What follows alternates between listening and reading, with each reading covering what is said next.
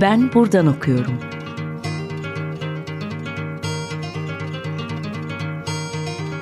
Edebiyat ve başka şeyler.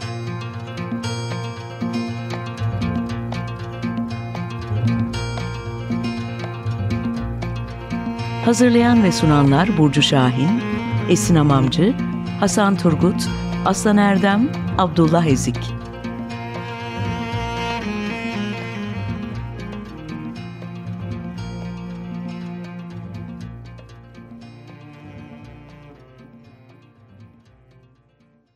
Merhaba, 95.0 Açık Radyo'da Ben Buradan Okuyorum programındasınız. Ben Hasan Turgut. Bugün konuğumuz kıymetli arkadaşım Habil Sağlam. Habil hoş geldin. Hoş bulduk Hasan, merhaba. Ee, bugün Habil'le e, onun adeta arkeolojik bir kazı sonucunda ortaya çıkardığı Ermeni bir yazar üzerine konuşacağız. Garabet Bey, namı diğer Tigran Yergat.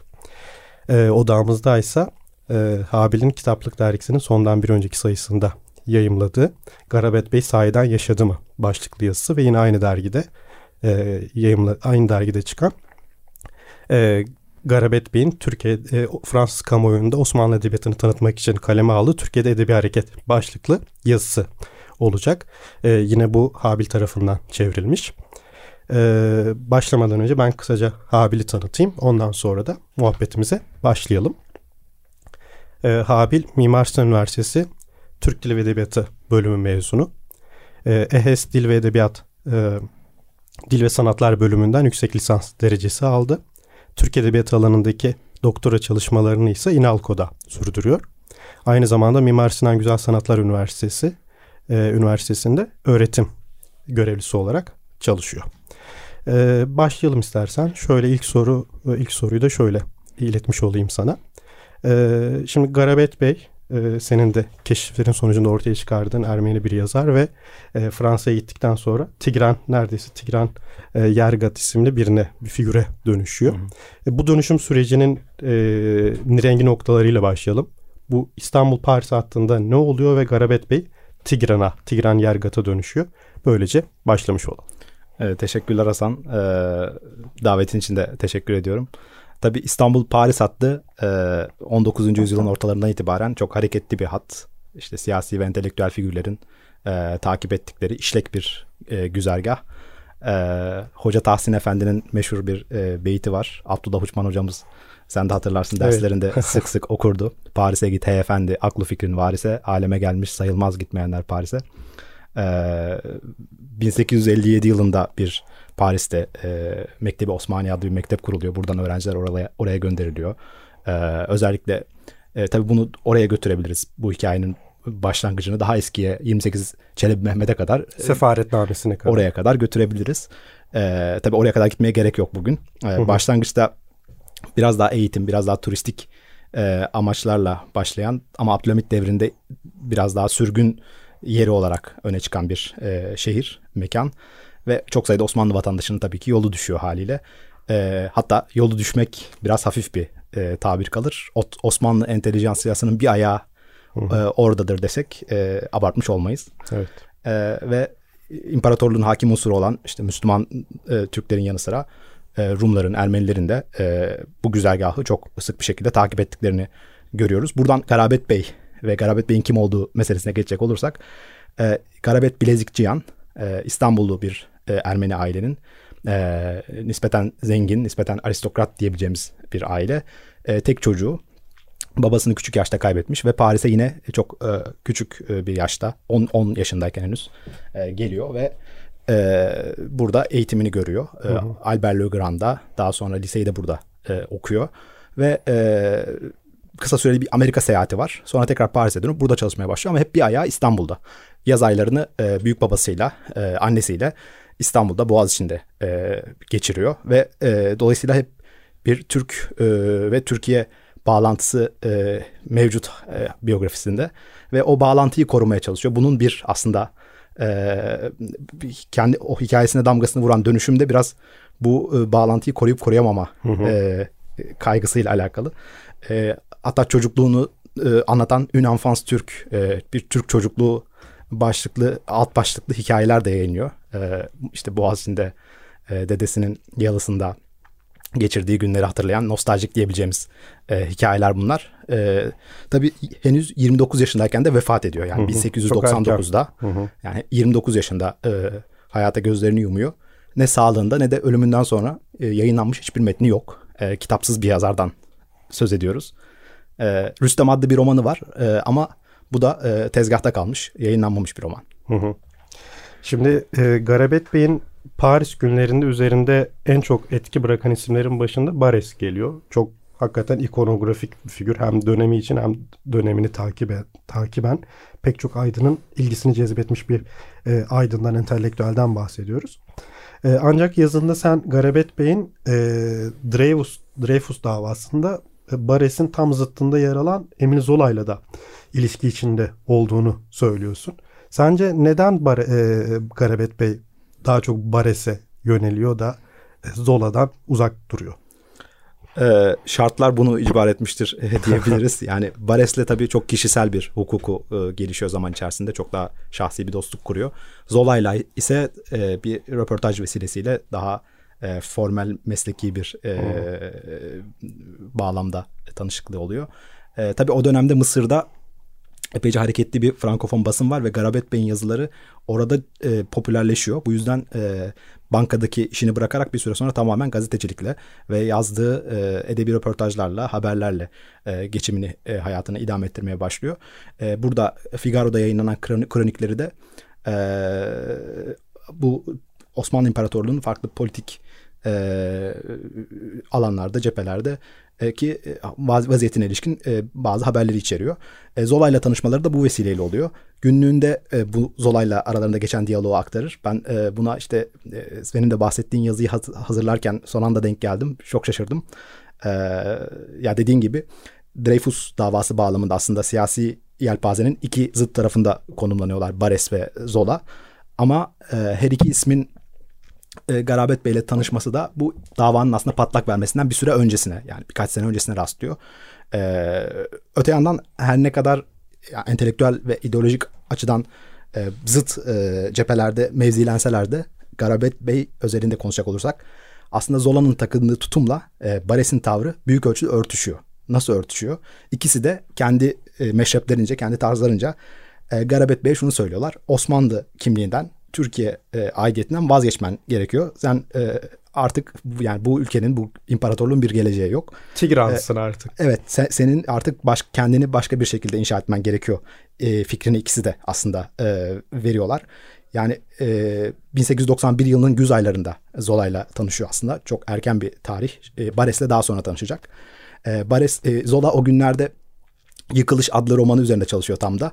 Dolayısıyla imparatorluğun da yıkılacağından e, dem vuruyor ve e, genç muhatabına henüz 21 yaşında bir genç gazeteci var karşısında. Ona e, evi baştan yıkıp yeniden yapmak lazım. Hani tamir etmekle olacak bir şey değil bu e, diyor. Garabet be, Garabet de hayatımda gördüğüm en kötümser kişilerden biri e, diyor Zola için. Ve ona e, tepki olarak işte bizim yaşlı paşalarımız da, Jön Türklerimiz de hepsi e, terakkiyi istiyorlar, batıya yöneliyorlar. Hani bir restorasyon imkanının aslında hala e, mümkün olduğuna inanıyor. Hala Osmanlı idealine bağlılığını Evet kesinlikle bir Osmanlı aidiyeti çok bariz bir şekilde var ve kendisini işte Türklerden bahsederken biz Türkler diye bahsedecek kadar e, var. E, dolayısıyla Zola'ya da böyle tepki veriyor ama Zola ona şey diyor e, görürsün e, hem yaşlı paşalarınız hem de Jön boğulup gidecekler gibi böyle bir e, kehanette bulunuyor. E, Bares'in telkinleri de aslında buna bununla örtüşüyor büyük ölçüde. O da e, yani kendisini işte e, Osmanlı aidiyeti de tanımlayan, e, kendi e, kimliğine, milli kimliğine, dini kimliğine yabancılaşan bu kozmopolit genci e, garipsiyor Bares ve onu asli kimliğine dönmeye bir bakıma teşvik ediyor. Böylece Garabet Bey kısa bir süre içerisinde senin de dediğin gibi bir Ermeni milliyetçisine dönüşüyor e, ve Tigran Yergat imzasını kullanmaya başlıyor ki e, aslında biraz Ermeni milliyetçiliğinin erken dönemine de bu adla hı hı. hep hafızalara kazınmıştır.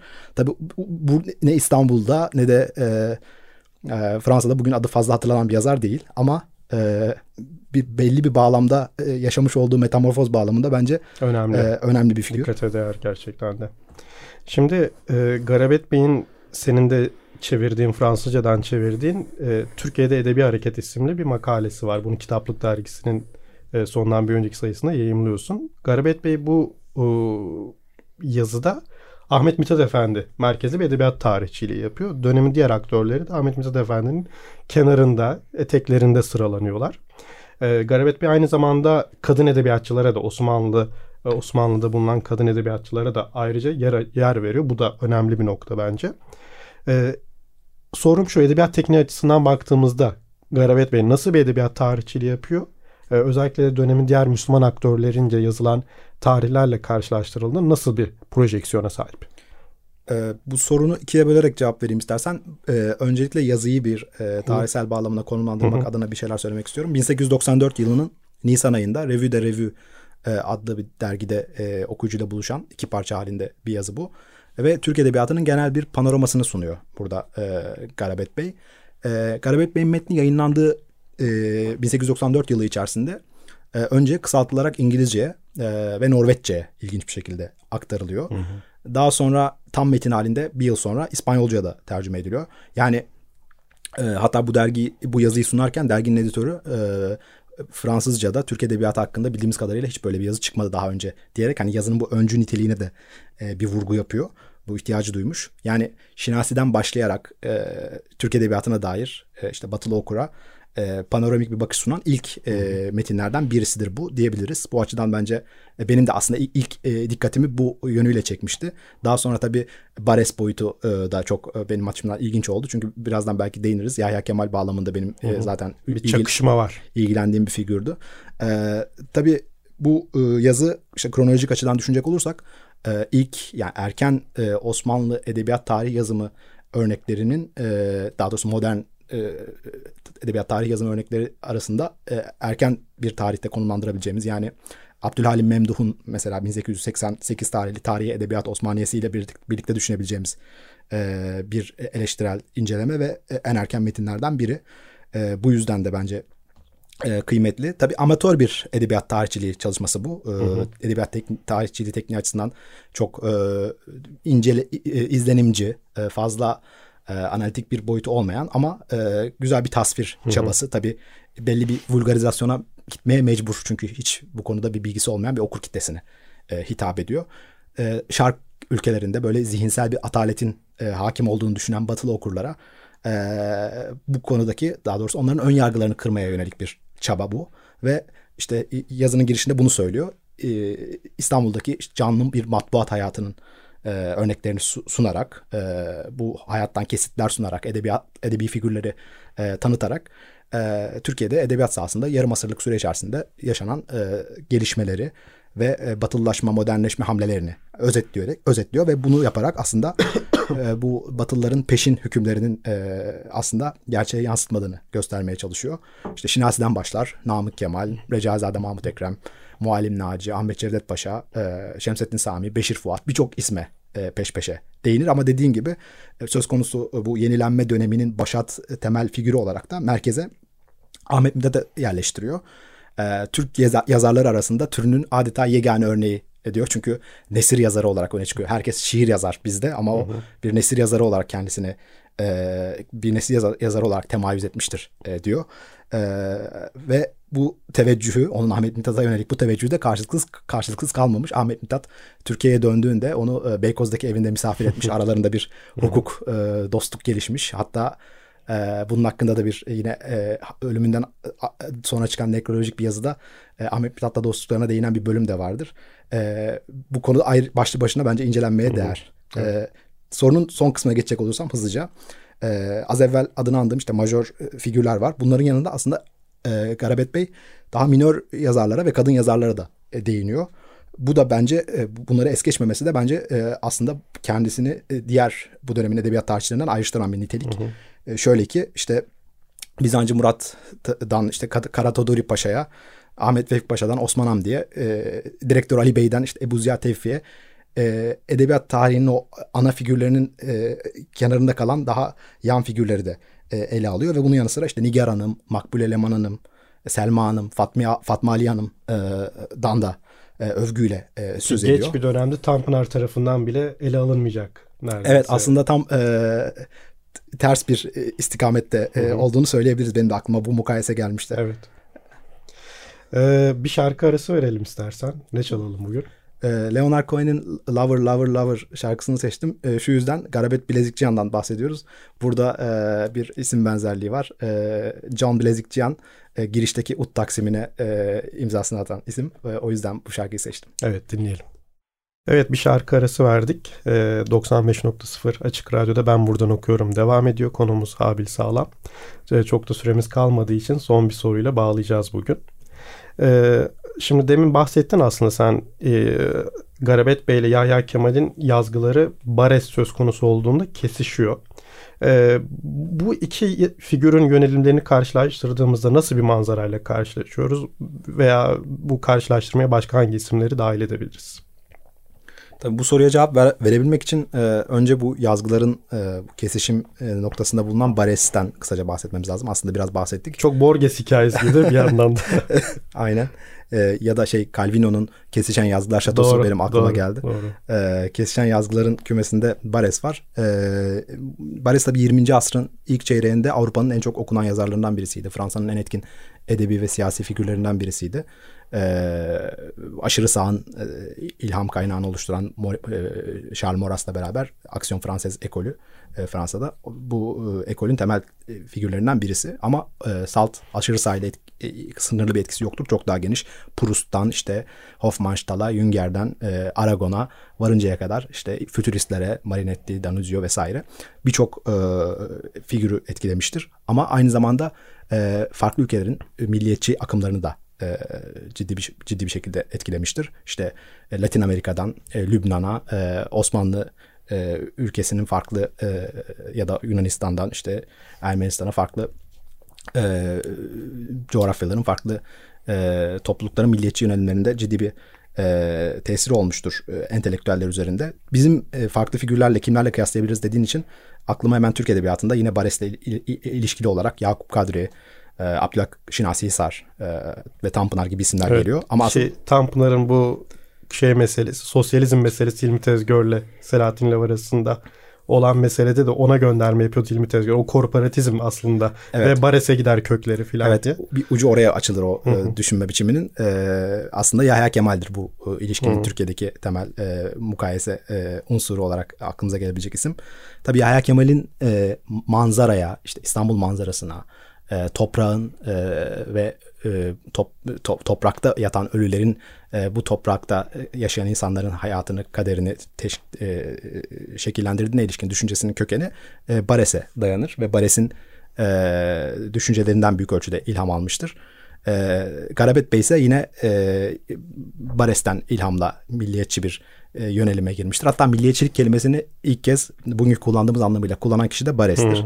E, kozmopolitler ve milliyetçiler ayrımı. İşte kozmopolit bir gencin e, bir vatansever havari tırnak içerisinde Bares'in ifadesiyle dönüşümü aslında bizim e, bir başka e, bir, bir sonraki dönemde birkaç yıl sonra e, 10 yıl sonra diyelim e, Paris'e gidecek olan e, ve yine benzer bir e, güzergahı takip ederek e, kendi milliyetçilik anlayışını geliştirecek olan Yahya Kemal'le e, e, bir mukayese kurmamızı mümkün e, kılıyor. Tabii bu çok verimli bir mukayese e, imkanı ve üzerinde uzun uzun e, konuşmayı hak eden bir konu ama e, bence burada yavaş yavaş evet. bitirelim çünkü buraya girersek e, bu... evet ta İsmet Özel'lere kadar gidebilecek mesele bir kanla İsmet Özel arasındaki şey geldi aklıma. Ee, evet ucu ucu çok e, farklı. Kozmopolitizm ve milliyetçilik rekabeti çatışması. Ee, teşekkürler Abil. Ee, ben teşekkür geldin. ediyorum davetin için. Ee, teşekkürler Hasan. Ee, evet sevgili Açık Radyo dinleyicileri. Bugün ben buradan okuyorum da Abil Sağlam'la Garabet Bey üzerine konuştuk. Diğer bölümlerde görüşmek üzere.